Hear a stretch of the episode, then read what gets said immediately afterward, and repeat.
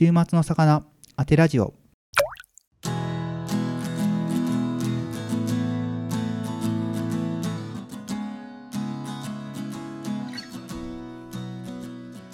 こんばんは週末の魚鈴木です。このポッドキャストは静岡を中心にライブイベントを企画している週末の魚鈴木がゲストと一緒に皆さんの楽しい週末に寄り添えるようなトークをお届けする番組です。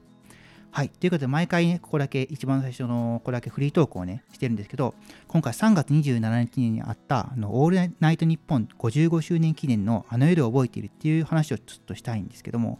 もう一応アーカイブの視聴も4月の3日に終わってしまってるんで、現状見ることはできないんですけども、このあの夜を覚えているっていうのが、オールナイトニッポンをを放送している日本放送の社内を貸し切って行われた生配信の演劇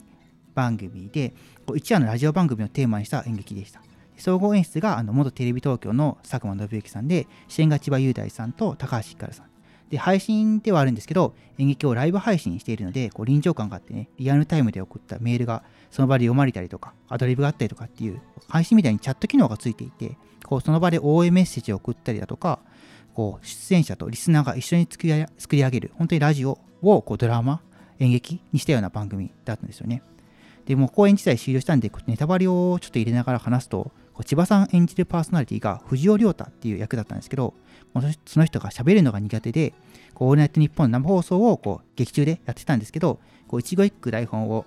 えー、台本通り話してて、こう自分の言葉で、ね、話すことができない。例えばリアクションメールもらっても、こう話せないからリアクションメールをあえて読まないみたいな感じの対応をしてて、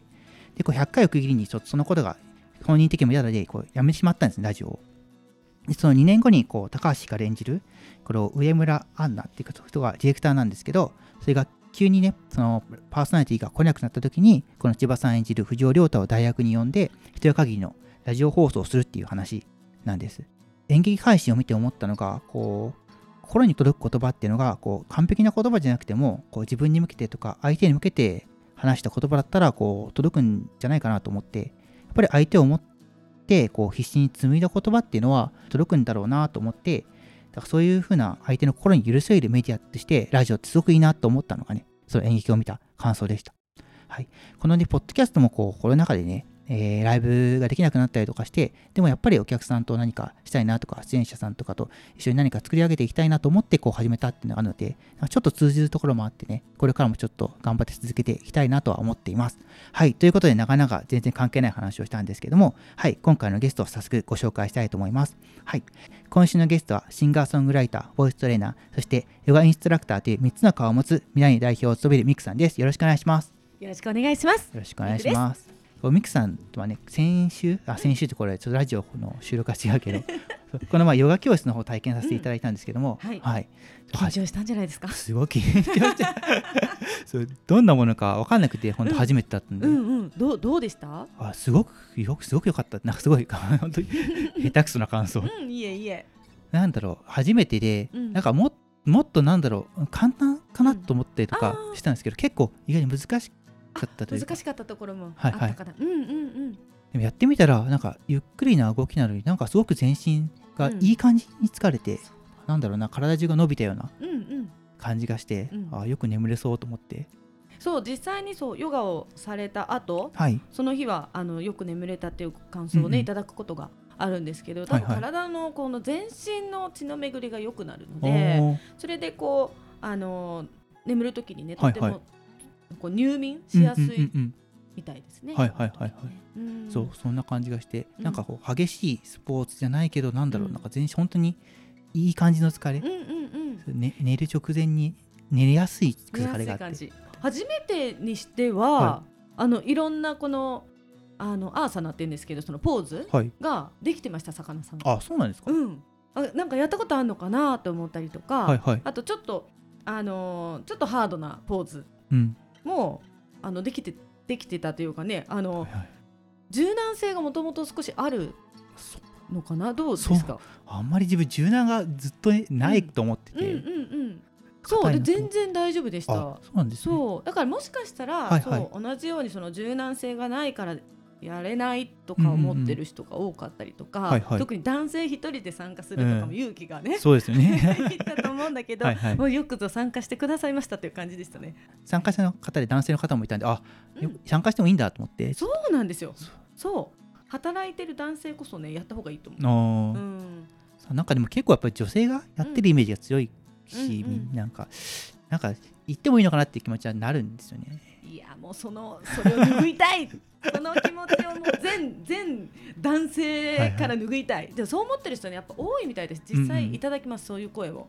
そうでも男性、まあ、女性も、まあ、働いてる人とっても多いですけど、はい、特に男性ってだ残業をしてくたくたになって帰ってきてご飯食べてビールを飲んで寝るだけのサイクルの人ってたくさんいるんですよ。はいはい、そうだからその中にそういうヨガの時間自分の体とか心と向き合う時間を1時間でも取ると、うん。うんはい、やっぱ次の日にまたねいい感じに次の日を迎えられるからおすすめなんですよね。あわかりましたわかりました。うんうん、であとねこうヨガしている最中に気づいたんですけど、はい、結構自分呼吸がなんかバランス悪かったみたいでなんだろう。吸うのはあ吸うのはいいんですけど吐くのがうまくできなかったっていうか、うん、なんか吐ききれない息をっていうのがなんかやってる時思って。うん。そうだからなんだろうな。でだんだんでもねその意識ずっとしてると、うん、最後ぐらいにあなんか量が同じぐらいになるのかなっていう感じがしてきて、うん、素晴らしいなんか、はい、そうそういう気づきが、はい、普段の生活ではなかなか気づけないこと、うん、うん、だけど自分が吐く息ってこんなに浅いんだとか、はいはい、やっぱこう気づいて、うん、じゃあちょっと長めに吐こうとかっていうふうに、自分のこう体を知ることがねすごい私大事だと思っていて素晴らしいです。やっぱり、えっと、息ってバランス悪い人多いんです、うん、そうなんです。よあの特にあの吸う息があの多い方が多い、うん、であの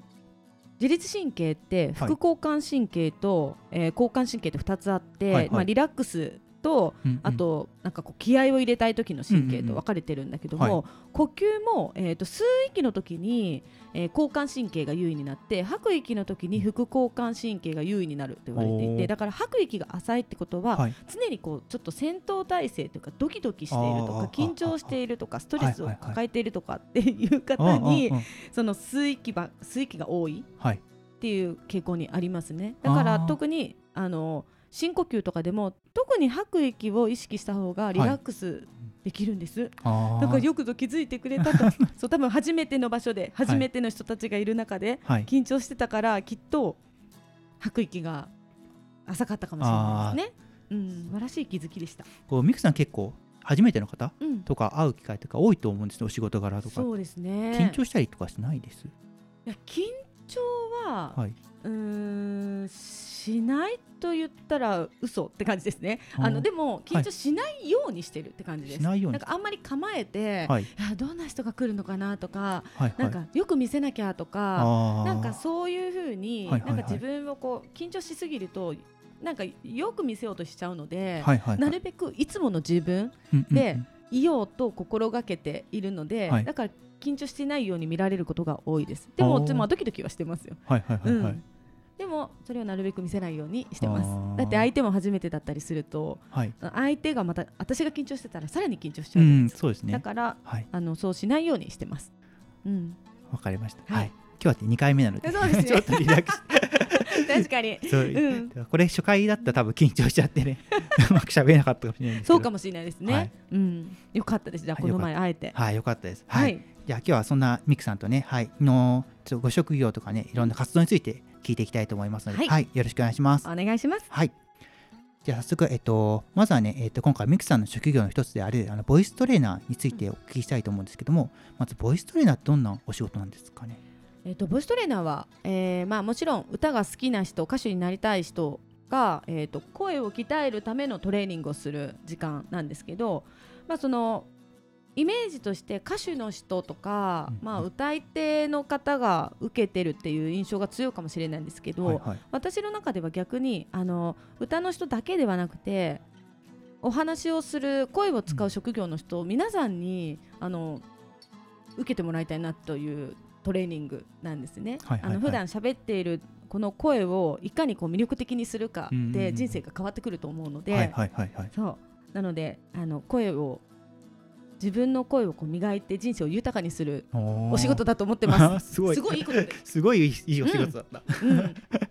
うん、ミクさんもこう今ボイストレーナーさんになられる前はこうボイストレーニングとかやられてたんです、うん、そうですね。自分自身もボイストレーニングを受けていて、まあ、高校生の時に初めてボイストレーニングを受けて、であのまあ、でもそういう時って自分一人ではなかなか行動できなくって、はいはい、誰かがやってるからとか友達に誘われたからっていう感じで、うん、あのボイストレーニングを始めたんだけども、まあ、そこからあの同じ先生に、まあ、多分10年以上習っていました。はいはい、お長いですね、うん、そうなんですよ。高校生の時はアルバイトをしながらそのバイト代でレッスン払って、はい、親には言えなかったからね。ボイストレーニング受けたいからお金をちょうだいということは言えなくて、はい、そう。自分でこっそりバイトをして払ってました。大変ですねそしたら結構。いやでもねやっぱ楽しかったですよ、自分のまあ、もちろん高校ではね、はい、大きい声では言えないけど あのバイト禁止だったからでもこそこそあのコツコツこそこそバイトをして自分でね、使えるお金を稼いでたので、はい、楽しかったですね。あそうなんですね、うんうん、そこからこうレッスンをね受けてるレッスン生だった時からこうボイストレーナーにこうなられたっていうのはこうなんかきっかけとか経緯とかってあるんですか？えーと、ボイストレーナーになったきっかけは、はいはい、えーと、そのもともと通っていたボイストレーニングの先生が、はい、えーとまあ、ある時みくちゃんなんか私の仕事を継いでボイストレーナーにならないってある時言われてまだ20代前半ぐらいの時、はいはいでもう衝撃でその言葉が「えちょっとえどういうこと?」みたいな「私が？なんで?」っていう感じだったんだけど、はいはい、なんか先生はすごくなんかねそういうふうに言ってくださっててまあちょっとその当時も、まあ、割と高齢だったので後を継いでほしいみたいな感じだったんですよね。でも、まあ、急にそういうことを言ってもらいたいんだけども自分的にはもうとんでもないそんなことできない。もうその先生が偉大すぎたから私の中で。ですごい大好きな素晴らしい先生だったから、はい、いやもう私には務まらないと思って無理ですって言って、はい、いやいやいやって言ってやめやめたっていうかもう流しちゃったの。で、流しちゃったんだけど結局まあこう日が経つにつれて、はい、あこういう仕事ってかっこいいなってな意識しちゃって、はいはい、なんかほらちょっと意識すると なんか気になっちゃうのあるじゃない？そう、ね、だんだん気になっちゃって、はい、で、まあ、そういう仕事ができたらかっこいいなって思って、うん、で、まあ、自分で、まあ、勉強しようとは思ったんだけども、はい、結局その、えーと、声をかけてくれた先生はヤマハの先生だったから。うんうんはいまあ、ヤマハのトレーナーになるにはものすごくこう大変なんですよね、そう試験が大変だったりとか、はい、例えば音大を出てなきゃいけないとか、私にはそういう経験もなかったし、音楽の知識も全然なかったから、はいはい、いやこれは、まあ、よくない。ここ、まあ、先生に誘ってもらったけど今の状態では無理だなと思って、まあ、ちょっと諦めかけたんだけども、それでもそうピアノをねやっぱ弾けなきゃいけないから、うんうん、その先生からピアノを習ったりとかしてあの、まあ、トレーナーになるための下積みみたいのはね、はいはいはいはい、ちょっとずつやっていました。はい、うんうんうん、であのー、ボイストレーナーになれずならずに、はい、まあ、普通に歯医者さんでずっと働いてたんですよ。はいはい、だから普通にその正社員で働きながら、はい、自分のライブ活動はしていたっていう感じでうん。うん、でトレーナーになるのはちょっとまあ、まあ、ヤマハのトレーナーは無理だわっていう感じで諦めてい。たんですけど、はいはい、あこれここまで話しちゃっていいのかな？全然全部いいですよ。週末の魚当てラジオ。そうあでもねそのあの、まあ、ボイストレーナーになれずに普通に正社員で仕事をしている、えーと、その間に、はい、あの海外でボイストレーニングを受けてみたいと思って、はいはいはい、で、まあ、正社員で働いてたんだけど、はい、これも多分よくないんだけど 夜バイトをして、はい、夜あのレストランでバイトをして、はいはい、であのアメリカに行くためのお金を貯めて、うんうんうん、でニューヨークに行ったんですよ、ボイストレーニング受けたくて、で数週間行って、はい、でボイストレーニング来てめっちゃなんかもうめめちゃくちゃかっこよくてそこの生徒さんたちもみんな、はいはいはいはい、もちろん英語喋れなかったから、はい、言われるがままのレッスンをしてたの。なんて言ってるか分かんないけど、はい、その先生が言う声を真似する。他の生徒さんがやってる声を真似するみたいな、はい、めちゃくちゃかっこいいって言って。でしかもその時に、はい、あのアリシア・キースの曲のなんか歌詞を配られて、はい、今日はこれを歌うわよみたいな急に私全然知らない曲だったのその曲は。はい。はい、でピアノ先生が弾き出してみんな歌えるの。で私だけ知らないからその曲、はい、なんか「うんうんうん」みたいな感じ。で 歌えてないんだけど歌ってる風でやってなんかすごく刺激的なあの数週間を過ごし、はいはい、でまあ日本に戻ってきて音楽活動はそのまましていたんだけど、はい、ある時浜松で、はい、あのー、ボイストレーナーの先生に出会ってそのヤマハの先生じゃなくて別の先生に出会って、はいはい、でその先生があのボイストレーナーになるための指導もしてくださるってことではいはい、でまあ、その出会いがまたあのすごくよくて、はい、でその先生が私がアメリカであの学んできたボイストレーニングのそのアメリカ式ハリウッド式みたいな、うんうんうん、そういうあのボイストレーニングのメソッドをお伝えしてくれている先生で。はい、でまさにそのアメリカで受けてきたニューヨークで受けてきたボイストレーニングの内容を、はい、もっとこう噛み砕いた状態で、あの教えてくれて、はいはいはいはい、こういう意図があるんだって私だから英語で全然、声真似みたいにしてたけど、はいはい、どういう意図があってどういう効果があってっていうのは説明してくれてたかもしれないけど、はいはい、それ分からずにやってた、はい、けど日本語でしっかりとそれを伝えてくれて、うんうんうん。でしかもそれを、えーと、自分で伝えられるボイストレーナーとして伝えられるように、はい、あのご指導してくださって、はい、でまあ、研修研修じゃないけどもそういう経験を積ませてもらって、うんうんうん、でそこでやっとあボイストレーナーになれるのかもしれない私っていう感じでそうあの今に至ってますね。そこから、うんうん、うん、じゃきっかけから結構慣れまですごい長いんですねめちゃ長いです。そう慣れると思ってなかったし、はいはいはい、やっぱそういううん音楽を仕事にとか声を仕事にするってなんか夢、のような、あの本当にごく一部の選ばれし者だと思っていたんですよ、うん。はい、でも私みたいにね田舎育ちのねあのクソ娘が。そんなことそこまで卑下しなくてもいいじゃないですか。いやでも本当にまあ私はだから田舎でこうぼちぼちあ普通に会社員として会社員というかね正社員で、はい、あの仕事をして普通に生活をしてその中で趣味のように歌を歌っていくのかななんて漠然と思っていたけども、はいはい、うん、でも、まあ、今ねこうしてあのボイストレーナーとして音楽好きな人が、うん、さらに歌が、ね、好きになるように音楽が好きになるように、はいはい、こう底上げできるような、うんうん、そういう活動ができているっていうのは本当にね、はい、自分でも不思議だしとっても嬉しいなって思っています。はい、ボイストレーナーなってよかったです？いや本当によかったです。うん。自分もあのボイストレーニングじゃないんですけどあの、神谷さん？神谷幸恵さん、このポッドキャストも出ていただいた関係で、うん、なんか喋り方のレッスンを受けて、うんうん、そう。でそれを受けてあなんか喋り方もなんかただ自分は普通に喋ってるっていうかあんま考えずにベラベラ喋ベラベラ喋れないですけど 喋って 喋ってるけど、やっぱりこう喋り方とか、そのなんだろうその話し方にもちゃんと考え方とか知識があって、こうやって喋ったらもっと聞こえるよとか、だどこが弱いとか自分は縦を口に開けるのが弱いって言われて横には開くけど、縦のだから子音が弱いから。こもって聞こえたりとかあの滑舌悪く聞こえるからもっと縦にした方がいいよとか、あとは目を笑った方がいいよ、うん、そしたら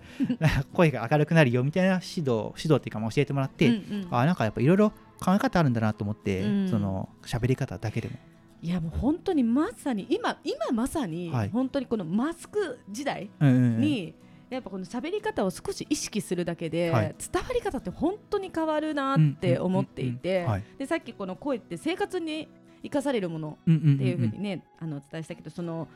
直結してるんですよね生活に声って、だって自分の思いを伝えるとか、ね言葉で伝えなきゃいけないシーンって生きていく中でたくさんあるから、はいはい、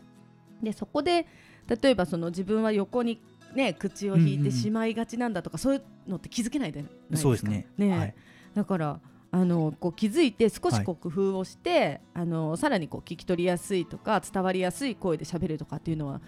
自分にとってもいいし、うんうんうん、聞き返されないからね、相手にとってもいいし、うんうんうん、そういいことばっかりだと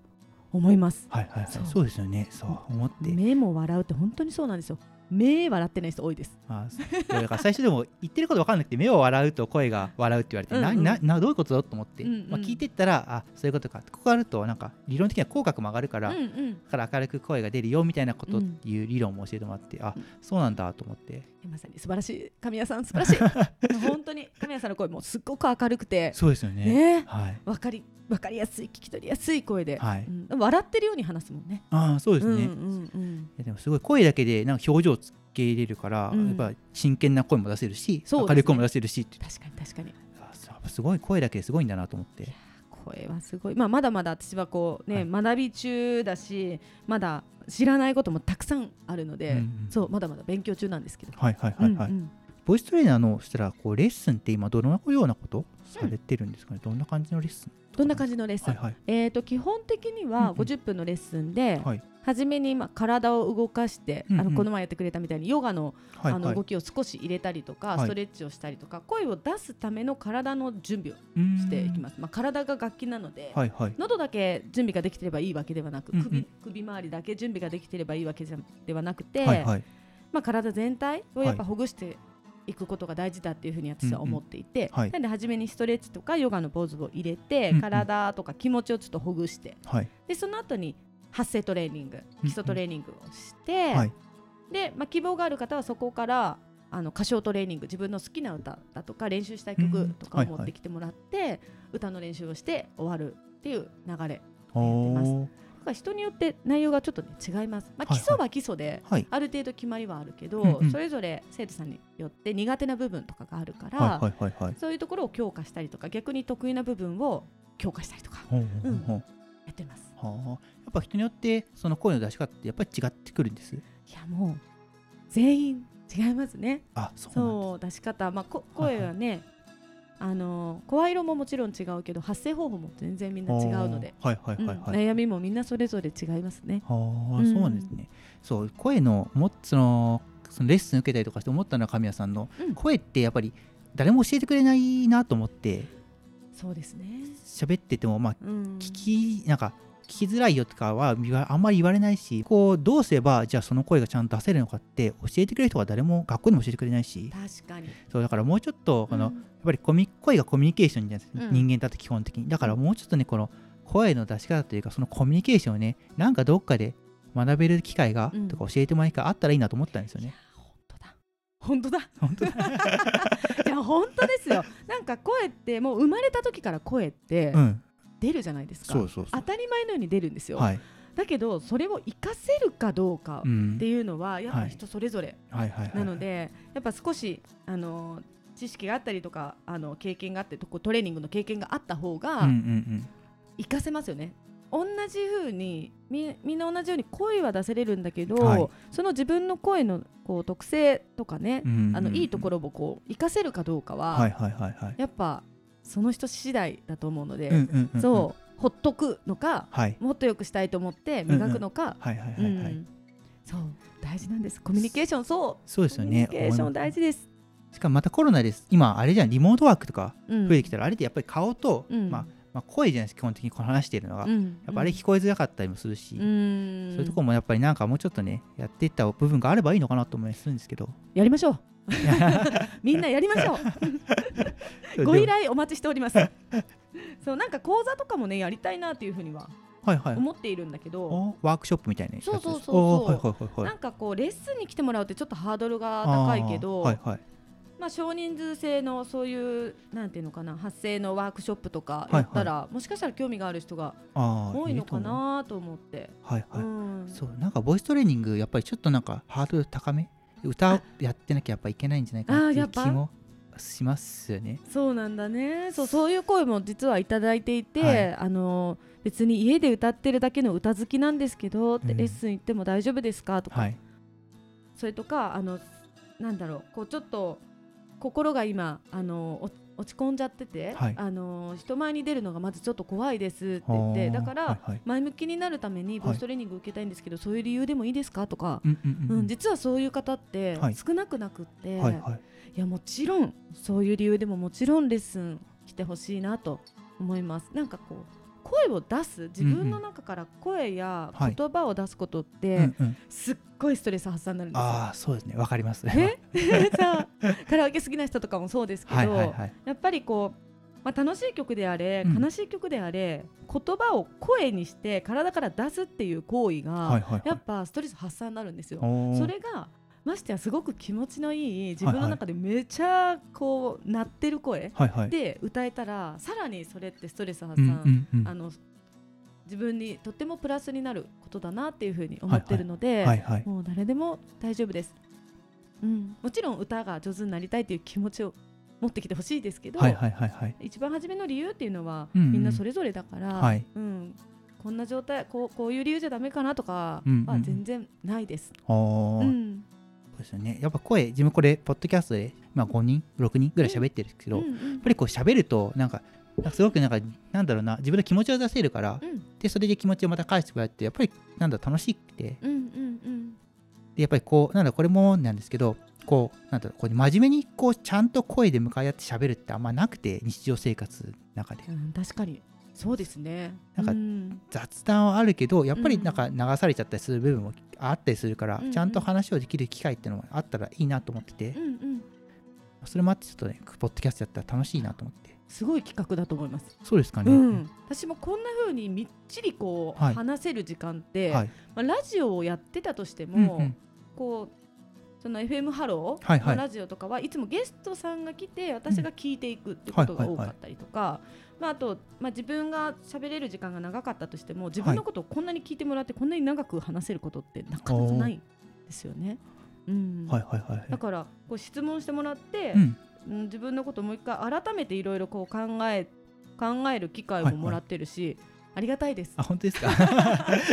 よかったです。ありがとうございます。いえいえ、そうだね、うん、そう自分はちょっと面白そうだなと思った人と、ちょっと話してみたくて、話を聞いてみたいんですよね。何を思ってるかって、わかんない、わかんないっていうか、あんまり、その伝わあの例えば SNS とか、ブログとかではまあ見ればわかるけど、実際本当にどう思ってるのかってやっぱ話して声色聞いたりとかっていうのが一番伝わりやすいんじゃないかとって。て確かに。声が一番ね伝わりますね、はい、しかもリアルで話す、はい、表情を見ながら話すっていうのが一番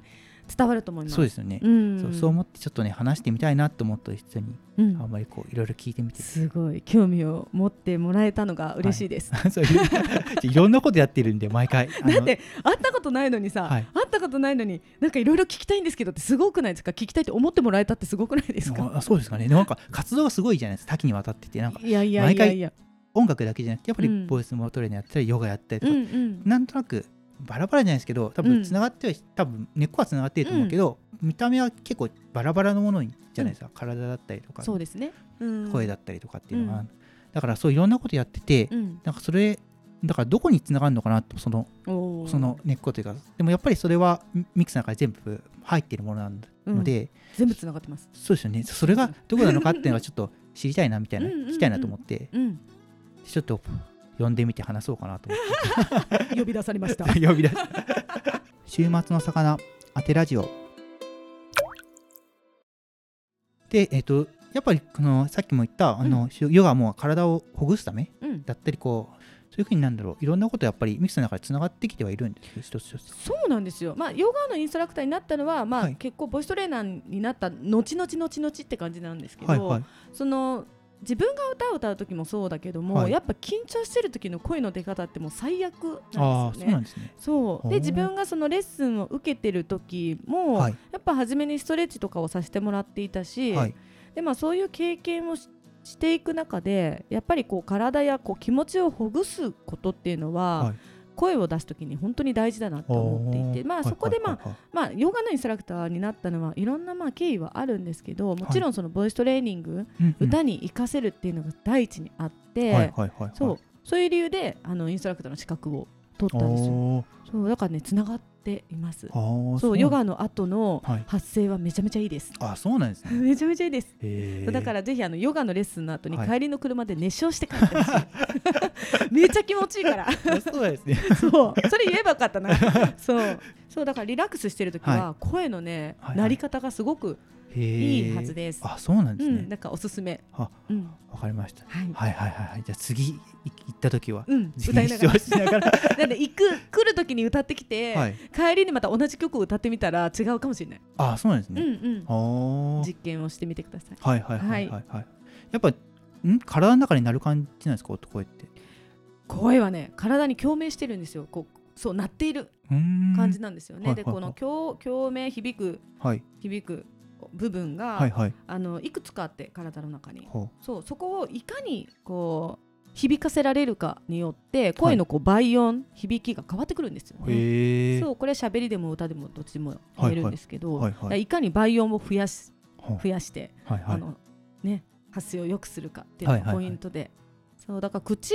から出ているしか思ってない人が多いんですけど体っていろんなところに響かせられるので、はい、その響きを拡大すればするほどもちろんまあ声量も出たりするし、あの届きやすさとか、はいはい、声がこう艶やかだねとかきらびやかだねとかいろいろこう例えてもらえる声になるんですよね。そう。質が変わるんですか声の。声の質。そう変わりますね。そうなんです。だから体は体全体が大事なんですああ、なるほどなるほど。うんうん。わかりました。繋がってきましたね。はい。わかりました。ありがとうございます。はい。ちょっといろいろね聞いてきたんですけど、はい。はい、今週ちょっとあの今回のそのボイストレーニングのことをちょっと中心に聞いたんですけど、はい、今日今回どうですこう収録やってみて。いや楽しいです。本当ですか？うまく喋れてるかわかんない。すごい喋って。大丈夫かなって思いながら。大丈夫です。大丈夫でした？はいはい。だってラジオのねパーソナリティもされてますしうまいって思いますよ。いやいやいやとんでもないです。ラジオも聞かせていただいた。楽しかったです。ありがとうございます。第二第二水曜日に 毎月第二水曜日にやっております、FM ハローで。はい。それ本当に楽屋で話してるのかっていうぐらいそうなんだよね、はい、そうあのなんでもるのマスターとも気心が知れてるので、もうゆるくなったんですよ。そうでもそれがねいいって言ってもらえるから、あんまりかしこまらずにね、やろうかなと思ってやってます。ありがとうございます。またコメント待ちしてます。あメッセージ。そうですね。皆さんコメントをしてあげてください じゃあ我自分しかしてなくてコメントびっくりしちゃって。全然来ないんですからだから。あそうです、ね、全然メッセージ来ないからあのさかなクンのメッセージが嬉しくてマスターと大喜びして全部読みましたから。全部読まれ読まれると思ってなくてあいっぱい来るからまあ呼ばれないかなと思って、うん、まあ届けばいいなぐらいで送ったら、うん、すぐ呼ばれて。全部読む。すぐ読む。すぐ読めてそうツイッターハッシュタグもねつけてつぶやいたら、うん、全部拾ってくれるそうですよ。寂しかったから。あそうね、全然来ないからね。そうなんです。お待ちしております。はいはい。皆さんちょっと聞いてください。あれあのアプリでも聞けますしね。そうですね。サイマルラジオっていうアプリで、うんうん。はい、あの聞けますのでどこでも。ね、うん、はいはいはい。ぜひぜひ聞いてください。はいぜひ皆さんよろしくお願いします。はい、はいはい。はい、あの今週はね、そうミキさんにあのボイストレーニングのことについてね、お聞きしたんですけど、はい、来週はあの最近始められた音声アプリ、スタンド FM、はい、についてね、うん、お聞きしていきたいと思いますので、はいはい、毎朝の配信、コーヒー飲みながら、コーヒー引きながらか、うん、配信をね、今たまに聞いてるんですけど、すごいいいですよね、なんかすごくまったりしてるというか、ゆったりしてて。えー、もうあれもまさに本当に朝の私。突然コーヒーを引き出すのがね。ガリガリガリガリ。ガリガリ初めての人え何の音ってコメントが来るから。なんかあ音声悪いのかなと思った。ら違 違ったとあコーヒー引いてだと。そうそうそうなのそうなの。はいさあそれをねあの、うん、来週は聞いていきたいと思います、はい、はい、ということで今週のゲストはシンガーソングライターボイストレーナーそしてヨガインストラクター3つの顔を持つ未来根代表のミクさんでした。ありがとうございました。ありがとうございました、はい、来週も引き続きよろしくお願いします。よろしくお願いします次回へ続く。